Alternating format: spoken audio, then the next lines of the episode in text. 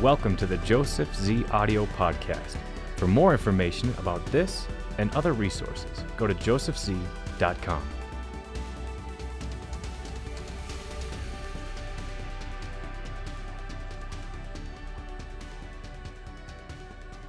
I got to tell you guys, I got something really potent to talk about, and that is how to crush a spirit of fear. Today's a day for overcoming raw spiritual horsepower that's going to give you real results, real lasting change, and nothing satisfies. Nothing takes you the distance like the Word of God. And I want to start out by saying this a spirit of fear is something that the church has allowed to become normal. Uh, in our life, many of you uh, struggle with the spirit of fear. Many people struggle with the spirit of fear, and it's it's not from God. It's actually demonic. It is antichrist. It is it is wrong on so many levels. It is blasphemy against the faith of Jesus. It's all these things, and yet we have normalized fear. We've come to the conclusion that fear is uh, is really good, and uh, it's not. And the church says there's a there's a place for fear. It's okay to have fear. It's okay to have this. It is not okay to have fear. Now, I'm going to get into this and it's going to really help you. When I was a kid, I had an understanding about fear that I used to be terrified of the dark. I mean, terrified of the dark because of some demonic encounters I'd had, things I'd uh, seen, whatever. But fear was a crippling thing for me. And uh, even to the point, I don't know if some of you have had uh, fear of different animals or creatures or whatever. One of the fears I used to have was of, of like spiders and things with legs like that. It drove me, I, I couldn't stand it. And uh, one day the Lord spoke to me and said, You are in bondage to basically a little tiny uh, something that's in the family of insects, and you've got to get over this. And I realized my family, many of the family that was older than me, and uh, some of my family had similar fears had similar fears to similar things with uh, uh, spiders and things like that. And I realized that's not okay. Now, today, I don't love them. I don't love to, you know, oh, I have a pet one, you know, I'll name him, you know, whatever. I, I don't have that, but I don't have a terror or a fear of those things at all. Not at all anymore. Where when I was younger, I was terrified of them. Even if a picture was in a magazine, it would it would scare me. I'd be like, ah, that's I don't like that, and and that's silly. You know, I mean, it's it's really not logical when you think about it.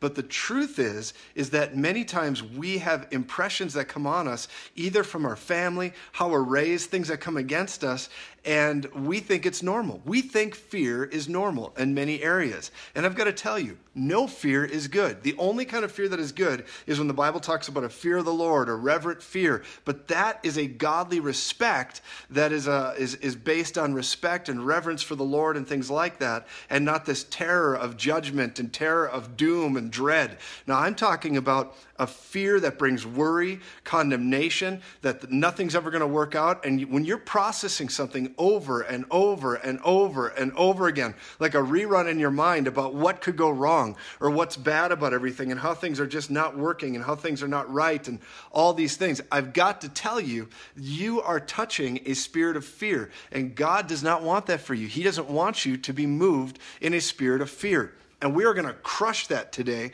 by the word of God. And I got to tell you, when things come against you, you have horsepower to confront fear supernaturally. The weapons of our warfare are not carnal. They are not carnal, but they are mighty in God for the pulling down of strongholds. And strongholds, yes, they're demonic. Yes, there's spiritual uh, powers in high places.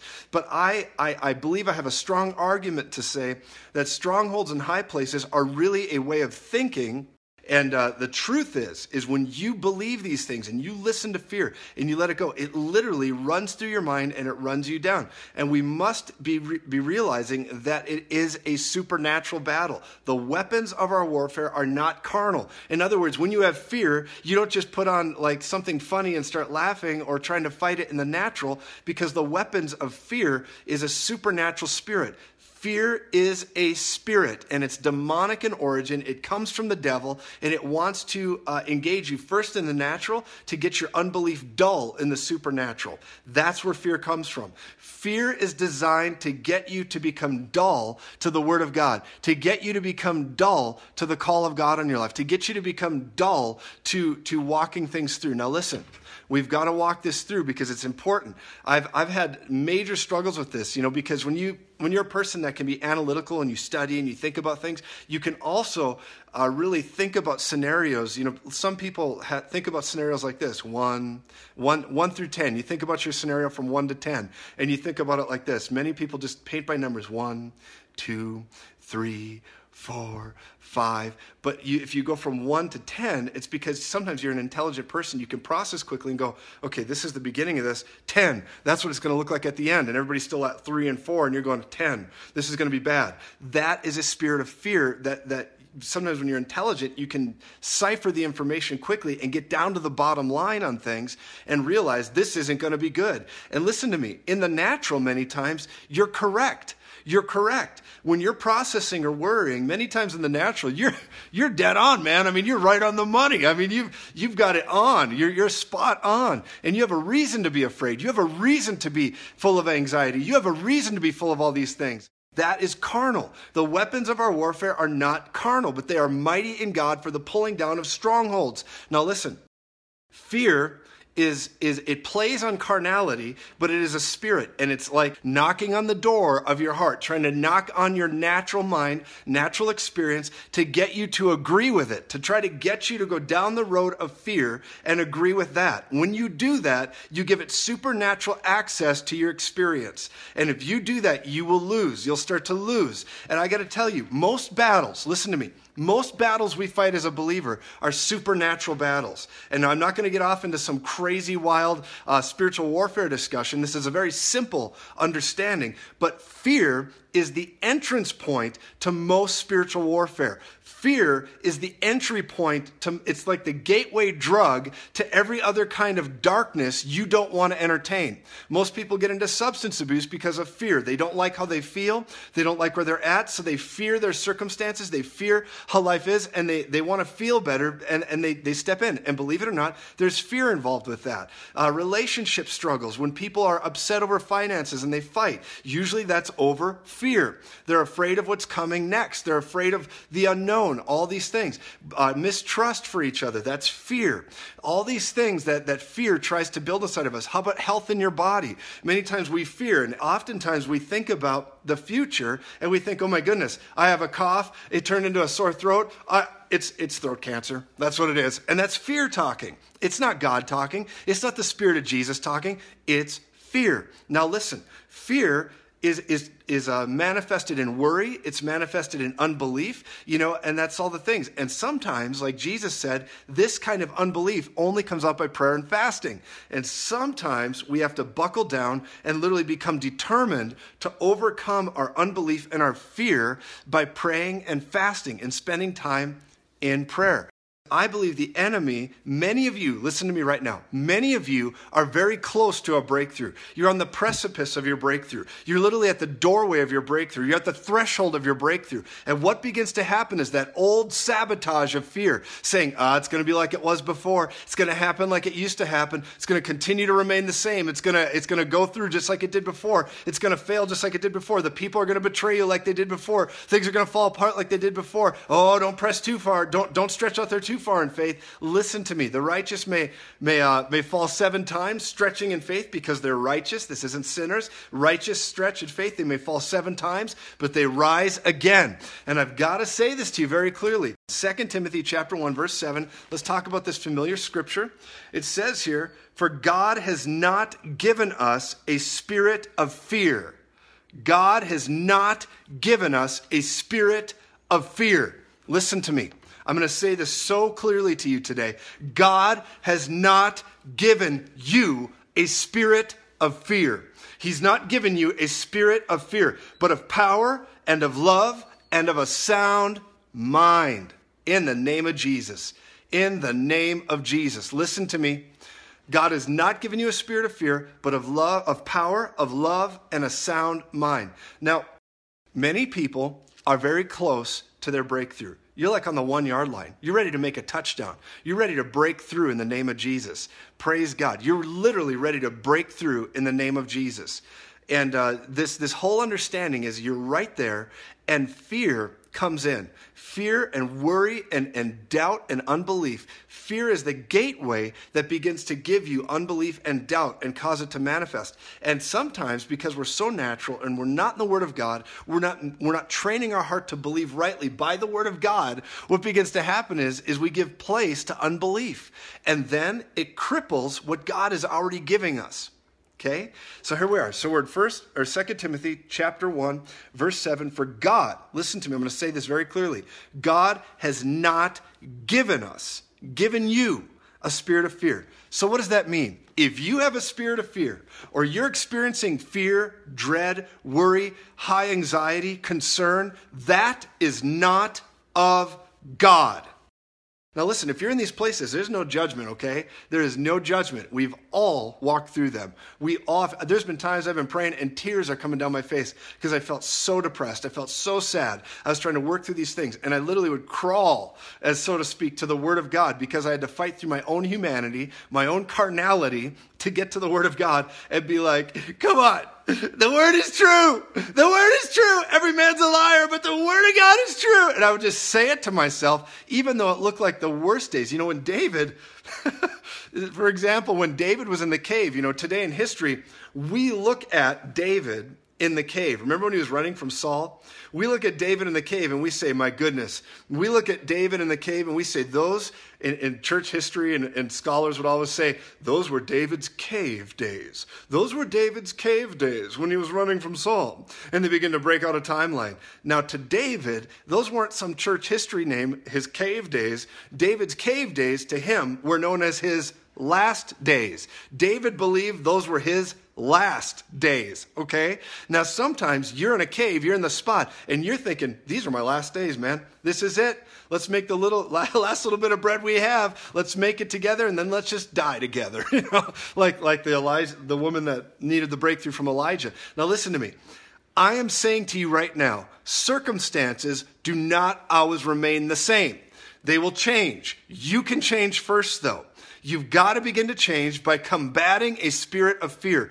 God has not given you a spirit of fear. Whatever it is you're dealing with, whatever it is you're going through right now, if it has fear on it and you're looking at things and, and it's full of anxiety and worry, listen to me. I am confronting worry. I am confronting anxiety in the name of Jesus. I'm coming against it in Jesus' name. You need to get the word of God in your heart, in your mind, and come at that fear like a spider monkey. You come at that fear like a spider monkey. Wow!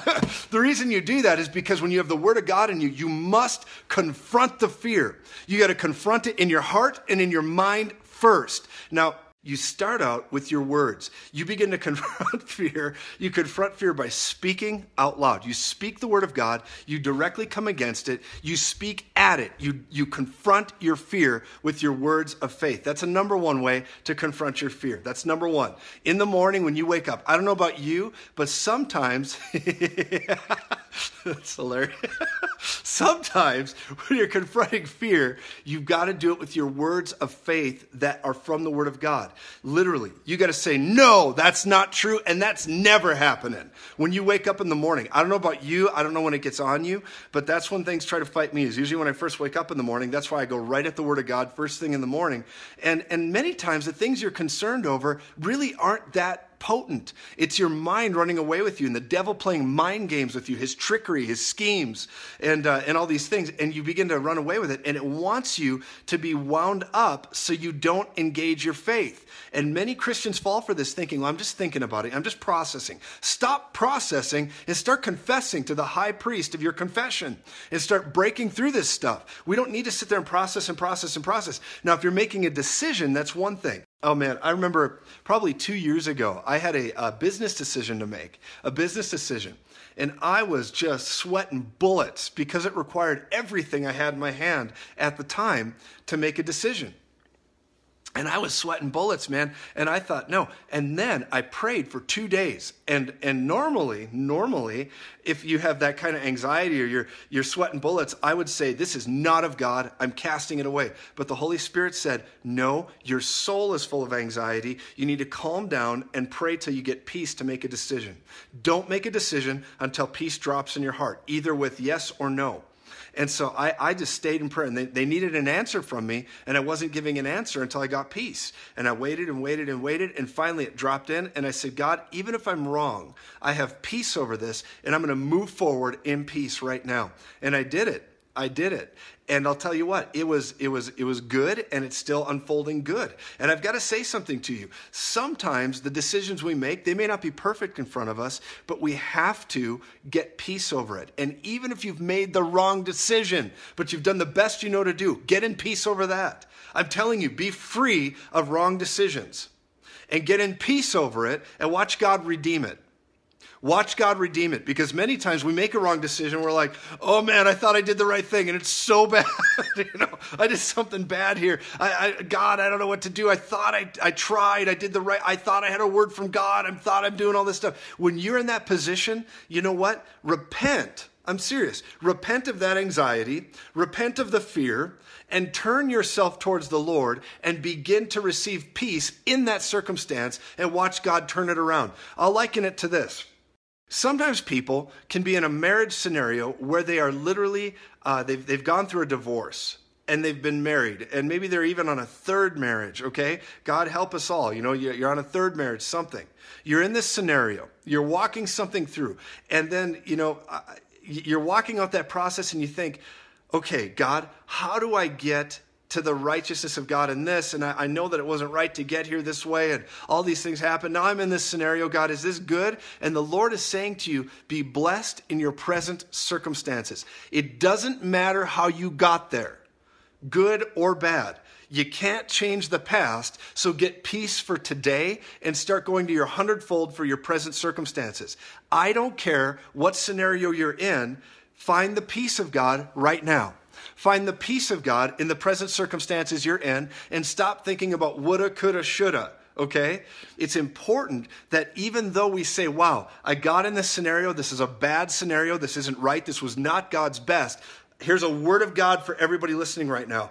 The worst case scenario you might have chosen to become in, where you are right now, the worst scenario you're in, I don't care if it's divorce and you've been remarried more than once. I don't care if you've been through circumstances where you have lied and cheated and you've done things and you've found yourself in a bad situation. You may be watching this in jail, okay? There may be things that are going on. I want to say to you, God can take your present circumstances and make it the highest and best experience experience you've ever had. He can make the worst decision you've ever been in, and you're stuck there. You've repented. You're in a place, and God can make that the A plus for your life. He can make this a winning moment for you. So stop living in the past, get out of regret, repent of regret. Once you've dealt with that, once you've gone through that, once you're on the other side of it, repent of regret and start to stand in faith. I don't care what you're in. You might say, but I missed this opportunity. Uh, this person's gone now. This scenario's over with. Stop it. Stop it in the name of Jesus. Stop it in Jesus' name. I say to you, body of Christ, stop it in Jesus' name and literally start to rejoice in your present circumstances, regardless of what's going on. Rejoice where you are now and watch God bloom you, give you confidence, have confidence in the name of Jesus. Do not cast away your confidence. Stand in confidence where you are now, realizing God loves me, man. He loves me right now. He loves me in this circumstance. And then the devil will come and say, You made a real mess of this. And as, the, as it says in Proverbs, agree with your adversary quickly. Say, Yeah, I made a real mess out of this, but it's not me who's fixed it. It is Jesus Christ, the hope of glory, and begin to just receive your present blessing today. He can take you from 30, 60 to 100 fold and get you to your divine destination that you would have had in the first place, even if you hadn't made all these bad decisions, and you can get there like you never missed it in the first place. Fact. That is a spiritual law. That is a spiritual truth. Jesus wants you to overcome your regret, your fear, your anxiety, your worry, and stand up today and go, Whoa, I didn't do any of this stuff right. I, I, didn't, I didn't. Can you imagine how Paul the Apostle felt? Listen to me for one moment. This is going to really help you. Remember how Paul the Apostle, that awesome man of God, he was there approving of the stoning of Stephen. Paul the Apostle was there when Stephen was stoned. He was standing there giving approval to it. Paul the Apostle ripped families apart. He persecuted people, and even some places literally just, uh, you begin to see that they, he, he manifested anger and rage. When you study him out in the Greek, he manifested anger and rage, and this rage was a murdering spirit that he had against the church. Now, Paul the Apostle later said in the New Testament, he said, I have wronged no man. I have wronged no man. What? How can you say that? How can you say that? Paul said, I have wronged no man. But the reason he could say that is because he had a revelation of God working through him in his present circumstances. When your identity becomes in Christ Jesus and in Jesus, you come to God the Father in Jesus. Regret needs to go because your identity is founded in Jesus. And when your identity becomes solid in Jesus, what can man do to you? Do not fear them that can kill the body, but fear them that can throw your, your, your, whole body and soul and everything into the eternal fire, right? You, you begin to recognize my identity is in the consuming fire. I am founded in the consuming fire through Jesus Christ, the Son of the living God. And when you begin to recognize this stuff, it sets you free. You come boldly into that place. Now, what you have to do, though, is literally get rid of fear. Cut fear out of your life, cut it out of your experience, cut it out of your mind, and begin to separate it. Train yourself to not allow fear on any, any position. None of it. When you allow fear, you're, you're you're literally uh, dampening down the faith that God gave you. You're dampening down the faith. You know, by grace we're saved through faith, but Jesus gave us the faith and the grace anyway. So it's His faith, it's the faith of the Son of God, and we use that as a weapon against fear. 2 Timothy chapter 1 verse 6 let me say this here. It, you get a running start at it in verse 6 leading up to verse 7 of 2 timothy chapter 1 it says therefore i remind you to stir up the gift of god which is in you through the laying on of my hands. Now that's important. We could talk about the prophetic gifts the, the apostolic blessing the pastoral the fivefold ministry laying on of hands that, that you got to remind yourself of all the good things that have come to you through these moments. But it gets a running start. It says remind yourself I remind you to stir up the gift of God. I'm going to say this over everybody right now. We can talk about all these things, but here, listen now. We want to remind, remind you, I remind you, people of God, we want to remind you, remind all these things that we've got to stir up the gifts that are within us because God has not given us a spirit of fear. In other words, stirring yourself up and reminding yourself. I remind you, you remind me, we remind each other, and we stir ourselves up in our most holy faith to be reminded of the fact that God promised He would do something for us. God promised He would break us through. Have you ever heard that song, I Have a Destiny? I remember Kent Henry used to sing it all the time. I have a destiny I know I shall fulfill. I have a destiny in that city on a hill. I have a destiny. It's not an empty wish, for I know I was born for such a time as this. Anybody remember that song? I remember that song was being sung one time. I was at an outdoor concert. This song was being sung, and a woman manifested demons. Manifested demons, and I went to this woman and I began to cast this demon out of her. I began to cast this demon out of this woman, and the demon screamed out. It screamed out, not stop, stop this. The demon screamed out loudly. It said, I hate this song. I hate this song. I hate this song. And it began to curse the song began to curse the song. Here's the reason why. Because the devil knows if you can stir yourself up, remembering the day that you had hands laid on you, remembering all the gifts you had put within inside of you, that you literally, you literally begin to stir up the gift and you remember that you have a destiny. You are marked for a purpose. When you stir yourself up over that, it messes up the kingdom of darkness because your identity trumps his assault. Your identity in Jesus will trump his assault when you know it and you exercise it. And that is exactly what Jesus did with the devil when he was tempted three times. He said, It is written, it is written, it is written. But it, the, the assault, the first one right out of the gate, and all the assaults were literally to get Jesus to stop believing who he was. Just like the devil said to Eve in the garden Did God say? Did God say? Did God say? And, and the devil always comes with that question Did God say? Or, or are you who you say you are? Who are you? You know, the devil comes with those questions. And it is our job, it is our job to remember I have a destiny. It's not an empty wish, for I know I was born for such a time as this. And so when you understand this, it begins to unravel the devil's fear and plan against you. Now let's look at this scripture very clearly. I want to do this. For God has not given us a spirit of fear. I'm in 2 Timothy chapter 1 verse 7.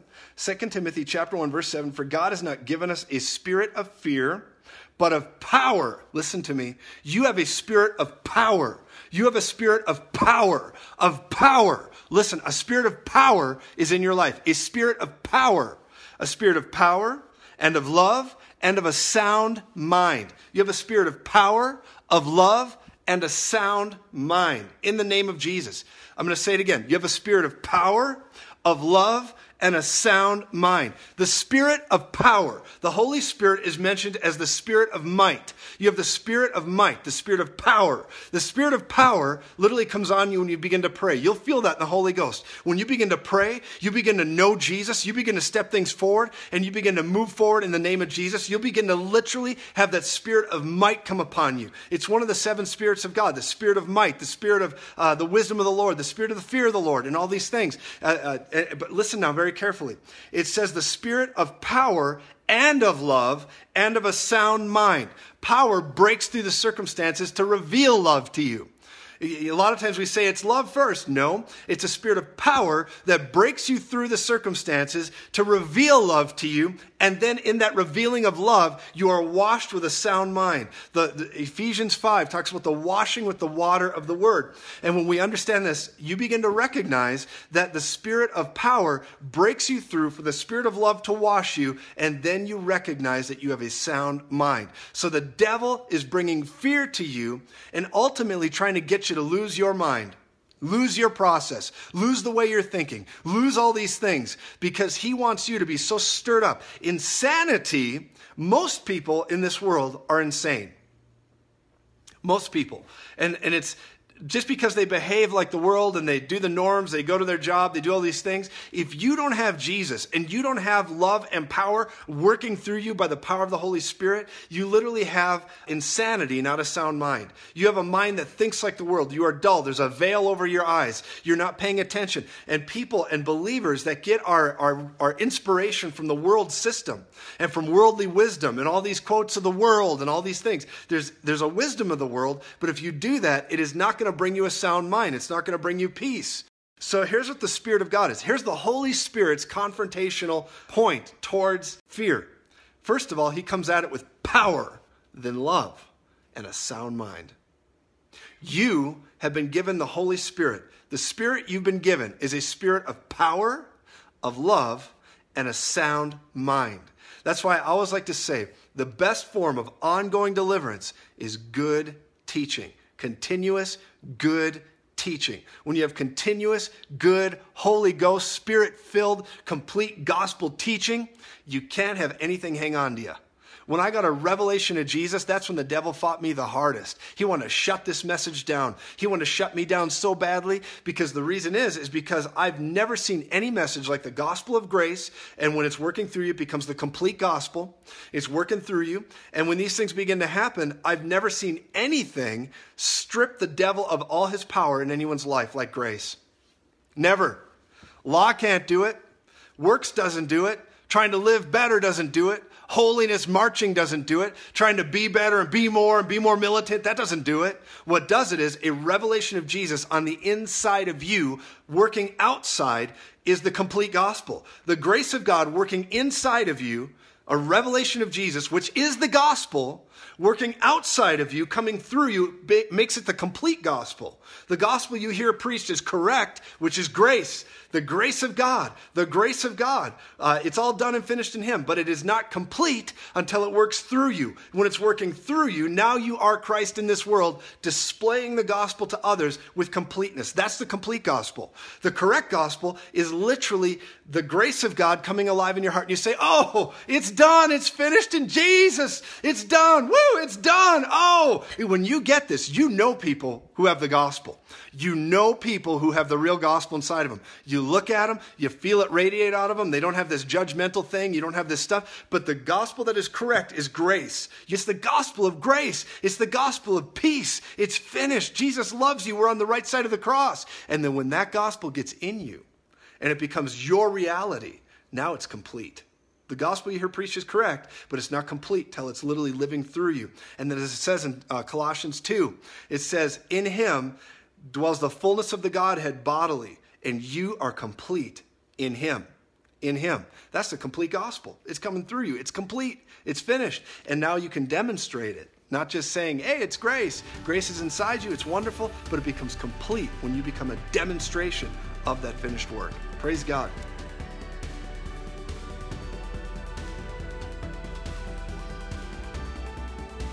Thank you for listening to this message.